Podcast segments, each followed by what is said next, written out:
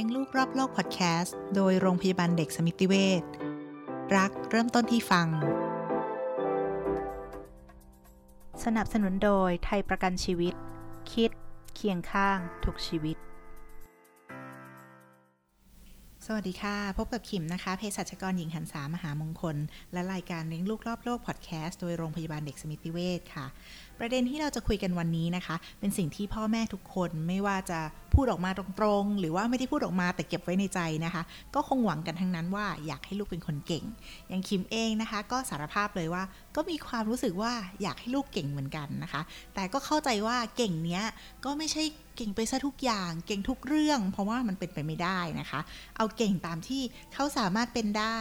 เก่งแล้วต้องน่ารักด้วยนะคะ คุยกับคนอื่นรู้เรื่องนะคะ ขณะเดียวกันก็ต้องมีศีลธรรมจรรยาในชีวิตนะคะ ไม่ไปสร้างความเดือดร้อนให้ใครนะคะ ดังนั้นวันนี้นะคะ ขิมก็จะเชิญผู้เชี่ยวชาญมาคุยกันในเรื่องนี้นะคะว่าการตั้งความหวังเอาไว้แบบนี้ตามประษาพ่อแม่เนี่ยมันเยอะไปไหม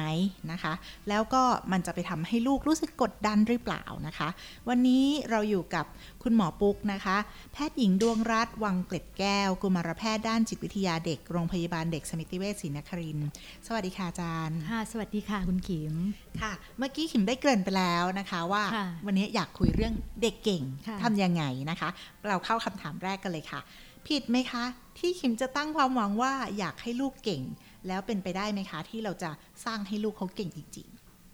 ในมุมมองของหมอนะคะ ไม่ผิดเลยที่เราจะสร้างความหวังเอาไว้ว่า ลูกเราจะต้องเก่งนะคะเพียงแต่ว่าเราจะต้องตั้งความหวังนั้นนะอยู่บนพื้นฐานของความเป็นจริง ความเป็นจริงนั้นคืออะไร คือดูที่ความสามารถของลูกด้วยนะคะว่าลูกเนี่ยจะมีลักษณะของความสนใจความชอบความถนัดตรงไหน หากว่าความหวังที่เราตั้งเนี่ยไม่ตรงกับตัวตนของลูก ตรงนั้นนั่นแหละอาจจะเป็นส่วนที่ทำให้เด็กเนี่ยรู้สึกกดดัน เพราะว่าไม่ใช่ตัวตนของเขา แล้วเราก็ต้อง พิจารณาตัวเราเองด้วยนะคะว่าความหวังเนี้ยมันเป็นความหวังของเราหรือเปล่า เช่น เป็นความหวังลึกๆของเราที่เราไม่สามารถจะทำให้สำเร็จได้ในตอนที่เราเป็นเด็ก เราจึงนำความหวังนั้นน่ะมาตั้งไว้กับลูก ซึ่งอันนี้จะไม่จะไม่เหมาะสมนะคะเพราะว่าเด็กก็จะเด็กเขาก็เหมือนกับว่าเขาก็จะไม่ได้เป็นตัวตนของเขาเอง แล้วมันอาจจะไม่ใช่ความหวังของเขา เพราะฉะนั้นในระหว่างทางเนี่ยค่ะหมออยากให้คุณพ่อคุณแม่เนี่ย ลองสังเกตดูว่าลูกสนใจเรื่องอะไร มีความสุขในการทำสิ่งไหน เราจะได้ตั้งความหวังให้ตรงกับลักษณะของลูกแล้วก็ส่งเสริมนะคะ แล้วก็ความหวังเนี่ยก็คือไม่ควรจะหวังเยอะหวังสูง มันจะกลายเป็นความคาดหวังที่เป็นความกดดัน ทีนี้ประเด็นที่คุณขิมถามหมอในแง่ที่ว่า เราจะสร้างให้เด็กเก่งได้จริงหรือเปล่าเนี่ยก็ต้องมาดูว่าคำว่าเก่งเนี่ยนะคะเเราตีความกันยังไงนะคะคำว่า เก่งในในโดยโดยทั่วไปที่เราเราเราคุยกันเนี่ยก็คือจะเป็นเรื่องของความฉลาดทางสติปัญญาเนาะซึ่งความฉลาดทางสติปัญญาเนี่ยนะคะก็เป็นจากผลจากการทำงานของสมองของคนเราเนาะสมองเนี่ยเป็นตัวควบคุมทุกสิ่งอย่างนะคะแล้วก็เอ่อสมองเนี่ยมาจากไหนล่ะ ก็มาจากสองส่วนหนึ่งคือกรรมพันธุ์ๆค่ะนะคะกรรมพันธุ์สองคือเรื่องของสิ่งแวดล้อมและการเลี้ยงดูเมื่อออกมา กรรมพันธุ์เนี่ยเป็นส่วนที่เราจะควบคุมยากละนะคะ แต่ว่าในส่วนของสิ่งแวดล้อมและการเลี้ยงดูเนี่ยตรงเนี้ยเราพอที่จะจัดการได้นะคะโดยที่ตั้งแต่แรกเนี่ยถ้าอยากให้ลูกสมองดี และเป็นเด็กที่เก่งนะคะมีสติปัญญาดีเนี่ยคุณพ่อคุณแม่ต้องรู้จักดูแลตัวเองเลยตั้งแต่ตอนที่กำลังจะเริ่มเป็นพ่อแม่ คือเกี่ยวกับเรื่องของสุขภาพกายอะค่ะค่ะการตั้งครรภ์ที่เหมาะสมถูกไหมคะไม่มีภาวะแทรกซ้อนในระหว่างการคลอดก็เด็กก็เป็นไปด้วยดีอะค่ะไม่มีภาวะอย่างเช่น การขาดออกซิเจนอะไรพวกเนี้ยนะพวกพวกนี้จะส่งผลต่อการทำงานของสมองนะคะ แล้วพอเมื่อคลอดออกมาแล้วเนี่ยก็เอ่อมาดูเรื่องของการเลี้ยงดู ซึ่งในส่วนที่จะทำให้เด็กเก่งได้เนี่ยหมอแบ่งเป็น 3 อย่างคือ อาหารกาย อาหารใจแล้วก็อาหารสมองอาหารกายก็คือเด็กก็ต้องได้นมได้อาหารที่ตรงไปตามวัยเนาะตามของเขาไปเรื่อยๆนะคะเพราะว่าเราก็ปฏิเสธไม่ได้ว่าร่างกายนี่มีส่วนสำคัญมากเลยเนาะต้องสุขภาพร่างกายแข็งแรง อาหารใจก็คืออยากให้ลูกเก่งเราก็ต้องให้ความรักความเอาใจใส่ ต่อมาอาหารสมองคุณก็ต้องเปิดโอกาสให้ลูกเนี่ยได้ทำสิ่งที่หลากหลายตามวัยนะคะ โดยเฉพาะในวัยเด็กเล็กเนี่ยตั้งแต่แรกเกิดไปจนถึงประมาณ 6 ปีเนี่ยคุณต้องเปิดโอกาสให้ลูกเนี่ยได้ช่วยเหลือตัวเองตามวัย อันนี้จะเป็นการพัฒนาสมอง เด็กต้องรู้จักที่จะดูแลตัวเองได้นะคะ อย่างเช่น ต้องรู้จักทานข้าวเอง ใช้ช้อนนะคะ รู้จักแต่งตัวเอง รู้จักเข้าห้องน้ำล้างไม้ล้างมืออะไรประเภทนี้ค่ะอย่าทำให้ลูกจนหมด ตรงนี้แหละจะถือว่าเป็นอาหารสมองของเด็ก โอ้อันนี้ดีมากเลยนะคะ เรื่องอาหารกายอาหารใจอาหารสมองค่ะเพราะหลาย ๆ บ้านอาจจะมุ่งไปที่การเรียนเป็นหลักค่ะค่ะและคิดว่าลูกจะสมองดีถ้าเราให้เขาเรียนเยอะค่ะแต่จริง ๆ แล้วกลายเป็นว่าสมองเขาจะดีถ้าเขาได้ดูแลรับผิดชอบตัวเอง ถูกใช่ไหต้มองคะอาจารค่ะย์อืมอืมอืมค่ะ ทีนี้บางบ้านนะคะจะรู้สึกว่าความเก่งทางวิชาการเนี่ยมันเห็นชัด แล้วอยากให้ลูกเก่งทางวิชาการ ก็เลยพยายาม มุ่งไปที่ดูที่การเรียนผลของการเรียนค่ะแล้วก็บอกว่าเอ่อเรียนตอนที่เล็กๆเนี่ยจริง ๆ ถ้าลูกมีความรับผิดชอบ มันไม่ได้ยากหรอกมันเรียนได้ เพราะฉะนั้นแล้วก็ขีดเส้นว่าลูกต้องเรียนได้เกินเท่านั้นเท่านี้ แล้วถึงจะพอใจสำหรับพ่อแม่ เพราะถือว่านี่คือลูกมีความรับผิดชอบ จริง ๆ แล้วมันใช่หรือเปล่าคะอาจารย์ จริง ๆ เราจะเอาตัวเลขมาวัดเอ่อเขาเรียกว่าประเมินผลผลลัพธ์สุดท้ายเนี่ยมันก็อาจจะใช้ได้ในเด็กบางคน แต่ในเด็กบางคนอาจจะใช้ไม่ได้ไง คือในมุมมองของหมอนะคะเอ่อเพราะว่าการใช้ตัวเลขเนี่ยมันจะเห็นได้ได้ง่ายที่สุดอะเนาะว่าโอเคเกรดนั้นเกรดนี้ A B C อะไรทั้งหลายเนี่ย แต่จริงๆแล้วอยากจะให้มองไปตรงที่เอ่อพฤติกรรมของเด็กอะค่ะคือคืออย่างเช่น เด็กมีความรับผิดชอบอย่างตะกี้ที่คุณขิมพูดอะคำว่าความรับผิดชอบคืออะไรทำการบ้านส่งใช่ไหมคะค่ะระหว่างที่นั่งเรียนหนังสืออยู่เอ่อสนใจในการเรียนนะคะ พยายามจดพยายามตามแล้ว ตรงเนี้ยจะทำให้เด็กเนี่ยเขามีความพยายามหากว่าเรามาตัดสินกันตรงเรื่องของเกรดแต่เพียงอย่างเดียวเนี่ยนะคะ จะมีผลคือในบางครั้งในเด็กเนี่ยอาจจะยึดติดอยู่กับตรงเกรดหรือว่าตัวเลขมากจนเกินไป อย่าลืมว่าเด็กแต่ละคนน่ะก็คือคล้ายๆว่าก็มีความสามารถมีความเก่ง อย่างนั้นมันจะเป็นเน้นเรื่องการแข่งขัน เขาควรที่จะ ได้รับคำชื่นชม ถ้าหากว่าเขาเนี่ยสามารถที่จะแบบ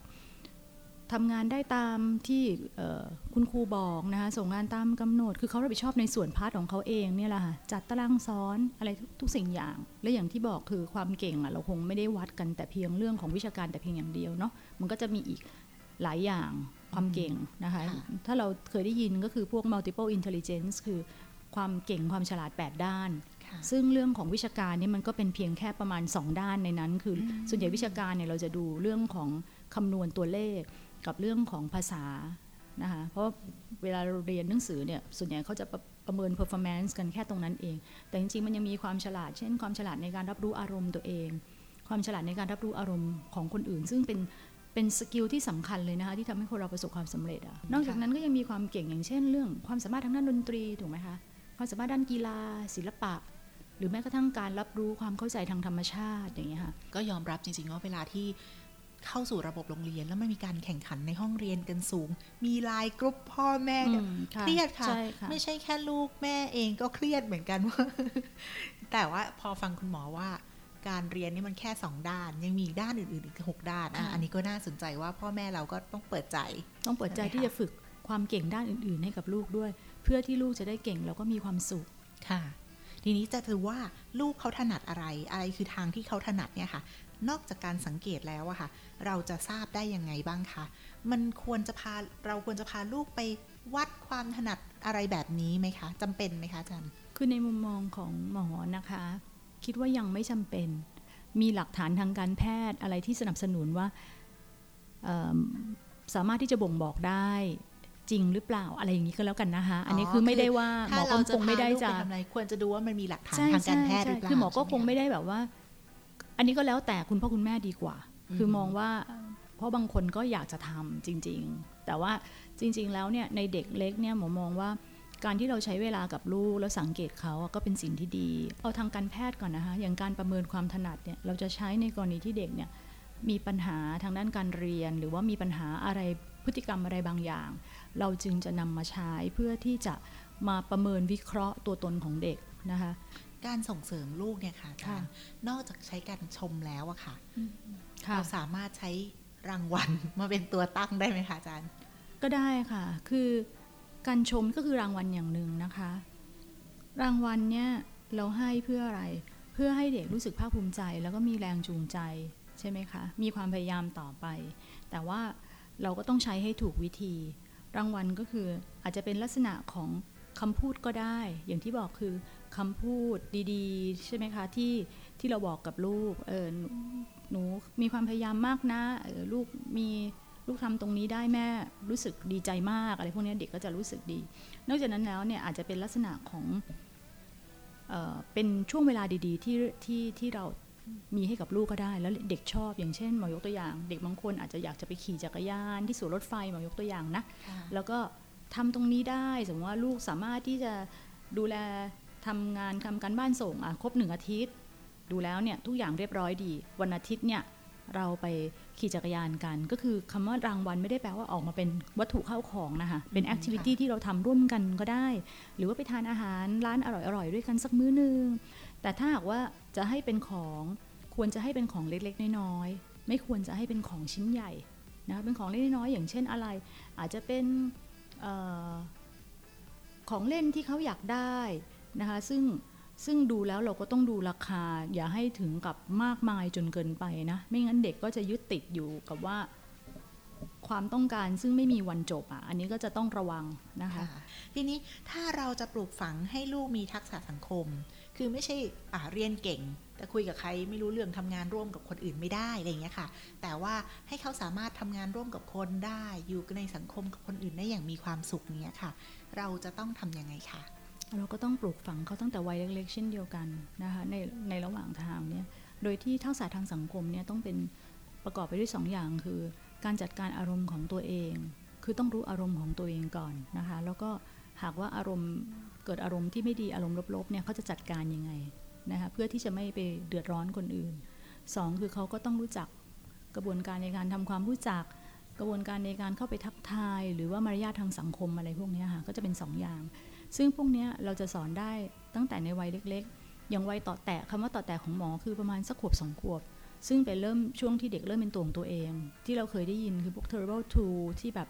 จะเริ่มเจ้าอารมณ์หรืออะไรพวกนี้ค่ะพวกนี้เราฝึกเขาได้ คือมันเป็นเป็นภาวะปกติของเด็ก เพียงแต่ว่าเราปล่อยผ่านไปไม่ได้ เพราะว่าถ้าหากเราไม่เข้าไปจัดการเนี่ยลักษณะแบบเนี้ยจะติดตัวไปจนโตนะคะเด็กก็จะเจ้าอารมณ์อะไรลักษณะแบบนั้นไปเรื่อยๆอย่างนี้เราไม่ต้องการ เพราะว่าเวลาไปอยู่ร่วมกับคนอื่นเนี่ยอาจจะทำให้เกิดแบบเขาควบคุมอารมณ์ตัวเองไม่ได้อย่างเงี้ยนะเพราะฉะนั้นแต่เล็กๆเนี่ยเราก็ต้องสอนให้ลูกรู้จักสงบอารมณ์นะคะ เบี่ยงเบน อารมณ์ของเด็ก ทำให้เขาจัดการอารมณ์ เข้าใจอารมณ์ โดยที่ตัวเราเองก็ต้องเป็นต้นแบบด้วยสองก็คือพวกมารยาททางสังคมหรือความเข้าใจผู้อื่น ตรงนี้จะต้องเริ่มตอนวัยอนุบาล เพราะพอวัยอนุบาลเนี่ยเด็กเขาจะเริ่มมีเขาเรียกว่ามีพัฒนาความความเห็นอกเห็นใจขึ้นมานะคะมันจะเป็นการทำงานของสมองในส่วนนี้ค่ะ ก่อนหน้านั้นเนี่ยยังไม่เกิดขึ้น เด็กจะดึงตัวเอง คือแค่เด็กเขาจะคิดเองเป็นศูนย์กลางก่อน แต่พอช่วงวัยอนุบาลเนี่ยเขาจะเริ่มเห็นคนอื่นละ เริ่มรู้ว่าคนอื่นมีความคิดแตกต่างจากฉัน เริ่มจะเข้าใจคนอื่นค่ะเริ่มรู้ว่าไอ้สิ่งที่ฉันทำเนี่ยมันมีมีผลกระทบกับคนอื่นได้นะ เขาก็รู้สึกต่างจากฉันเขาก็ไม่จำเป็นต้องคิดเหมือนกับเรานะคะ แล้วก็สอนมารยาททางสังคมในแง่ที่ว่าต้องรู้จักสวัสดีขอบคุณขอโทษจริง ๆ ก็สอนมาได้เรื่อย ๆ ตรงนี้ก็ทำให้อยู่กับคนอื่น ได้อย่างเหมาะสมอะค่ะนี่ที่คุณหมออธิบายเมื่อกี้ มันคือ empathy หรือเปล่าคะอาจารย์ empathy ซึ่งมันจะเป็นเขาเรียกมันมีทฤษฎีอันหนึ่งคือ theory of mind มันจะขึ้นมันจะมาตอนช่วงประมาณสัก 3-4 ขวบเนี่ยค่ะ theory of mind หมายถึงว่าเรา เราจะรู้ว่าคนอื่นมีความคิดของเขาเอง แล้วเราก็จะรู้ว่าคนอื่นเนยมีความคิดที่แตกต่างจากเราอือหืออย่างเงี้ยค่ะ คำถามสุดท้ายของวันนี้นะคะ จะทำยังไงให้เราไม่ไปกดดันหรือทำให้ลูกเครียดเกินไปคะกับการไปโรงเรียนอย่างเงี้ยค่ะ ที่หมอจะเห็นนะ คือส่วนใหญ่พ่อแม่ปัจจุบันเนี่ยจะจัดแอคทิวิตี้นอกบทเรียนให้เด็กเยอะมาก จนเด็กไม่ได้พักอะค่ะค่ะคือไม่มีช่วงเวลาที่เด็กได้สงบเลย คือหมายว่าจัดแบบจัดเต็มอะจัดเต็มแบบ มีทั้งดนตรีกีฬาศิลปะ กิจกรรมนอกสถานที่อะไรอย่างเงี้ย คือซึ่งมองดูเหมือนน่าเหนื่อยนะ คือถ้าหากลูกบอกว่า ไม่ไหวแล้วแม่อย่างเงี้ยหนูเหนื่อยอย่างเงี้ยเราก็ต้องฟังแล้วเนาะเอออะไรอย่างเงี้ยเราลดกิจกรรมลงได้ไหมอย่างเช่น ในแต่ละวันเนี่ยมีกิจกรรมนอกบทเรียนสักหนึ่งอย่างก็ได้ ซึ่งอาจจะไม่ต้องเป็นรูปแบบที่ fix เช่นไม่ต้องไปถึงกับไปเรียนอะไรเป็นเรื่องเป็นราวนะค่ะเช่นตอนเย็นเนี่ยกิจกรรมที่ว่าอาจจะเป็นการออกกำลังกายหมายถึงเลิกเรียนแล้วว่าเนอะขี่จักรยานคือเป็นเป็น free form อะอิสระ อย่างเงี้ยจะดีกว่า ซึ่งกลายเป็นว่าพอช่วงเวลาที่กำลังค้นหาตัวเอง เป็นช่วงวัยรุ่นเนี่ยซึ่งเด็กจะต้องมีทางเลือกละตั้งลูกจริง ๆ ถ้าเปิดตามปกติเนี่ยช่วงวัยรุ่นเนี่ยจะเป็นช่วงค้นหาตัวเอง เด็กเขาจะรู้นะ ถ้าเขามีแรงจูงใจเขาจะหาแล้วเขาจะมาบอกเราเองว่าเขาชอบสิ่งนั้นสิ่งนี้ แต่ถ้าระหว่างทางมาพ่อแม่เขียนมาตลอดเลย ใส่ความหวังใส่ความหวังกดดันจัดแอคทิวิตี้ทุกอย่างจัดเต็ม พอช่วงที่เขาเป็นวัยรุ่นกลายเป็นว่าเขาหมดไฟอะ่ะหมดไฟเขาก็กลายเป็นอาจจะแบบ รู้สึกไม่ดีกับพ่อแม่เฉยฉไป หรือกลายเป็นเด็กที่เฉยนะคะไม่สนใจสิ่งแวดล้อม แล้วก็เอาแต่เล่นเกมหรืออะไรอย่างนี้ไปอะเพราะงั้นในระหว่างทางอะหมออยากให้มันเป็นแบบเหมือนความสุขลูกก็ค่อย ๆ ดูไปอะไรเงี้ยมันยังมีเวลาค่ะ แล้วพอช่วงแบบวัยรุ่นเนี่ยพอถึงจุดหนึ่งเราปูพื้นดีมา ให้เด็กมีความสุขเต็มที่เนี่ยถึงตรงนั้นเขาก็รู้เองว่าฉันชอบอะไรมาขอแม่ไปเรียนพิเศษ ขอแต่เขามีพลังอะเขามีพลังใจเขามีแรงจูงใจเขาก็ตือรือร้นที่จะหา เขาหาได้เยอะกว่าเราอีก หมายถึงว่าเขาโลกของเขากว้างกว่าพ่อแม่อีก เขาเขาใช้เทคโนโลยีเป็นค่ะค่ะอันนี้หมอฝากไว้ ค่อย ๆ ดูไป แล้วก็มีความสุขกับการเลี้ยงดูลูกอะให้ลูกมีความสุขที่อยู่กับเรา เรามีความสุขที่ได้อยู่กับลูกค่ะ ขอบคุณหมอปุ๊กมากมากค่ะค่ะสำหรับคติสอนใจแม่ คิมเองก็ได้รับข้อมูลไปดีๆสำหรับสอนใจตัวเองเหมือนกัน ต้องกลับไปถามลูกว่าเหนื่อยบ้างไหมลูกสำหรับทุกวันนี้ที่ไปโรงเรียนและทำกิจกรรมเยอะแยะนะคะค่ะ แน่นอนค่ะว่าความรักและความคาดหวังมักจะมาควบคู่กันเสมอนะคะ คุณพ่อคุณแม่ทุกคนย่อมมีความคาดหวังที่จะมอบสิ่งดีๆ สิ่งที่ดีที่สุดให้กับลูกนะคะ แต่การเลี้ยงลูกให้เติบโต ขึ้นมาอย่างแข็งแรง สมบูรณ์และมีอนาคตที่สดใสนั้นจะต้องอาศัยหลายอย่างทั้งเวลา ความเสียสละทุ่มเท ทั้งเงินทอง ซึ่งเป็นปัจจัยสำคัญในการเลี้ยงดูลูกยุคนี้นะคะ และเพื่อให้มั่นใจว่าจะสามารถรับมือกับค่าใช้จ่ายต่างๆ ได้ โดยเฉพาะค่าใช้จ่ายทางด้านการรักษาพยาบาลยามที่ลูกเจ็บป่วย คุณพ่อคุณแม่ควรวางแผนทางการเงิน เพื่ออนาคตที่มั่นคงของลูกน้อยของคุณไว้ด้วยนะคะสนใจปรึกษาติดต่อตัวแทนไทยประกันชีวิตทั่วประเทศ หรือโทร 1124 ค่ะ พบกับรายการเลี้ยงลูกรอบโลกพอดแคสต์ได้ใหม่ทุกวันพุธที่ 2 และ 4 ของเดือน ทาง Apple Podcast Anchor Podbean SoundCloud Spotify และ YouTube ของโรงพยาบาลสมิติเวชอย่าลืมกด Follow และ Subscribe รายการของเราจะได้ไม่พลาด EP ต่อๆไปนะคะ สวัสดีค่ะ สนับสนุนโดยไทยประกันชีวิต คิด เคียงข้างทุกชีวิต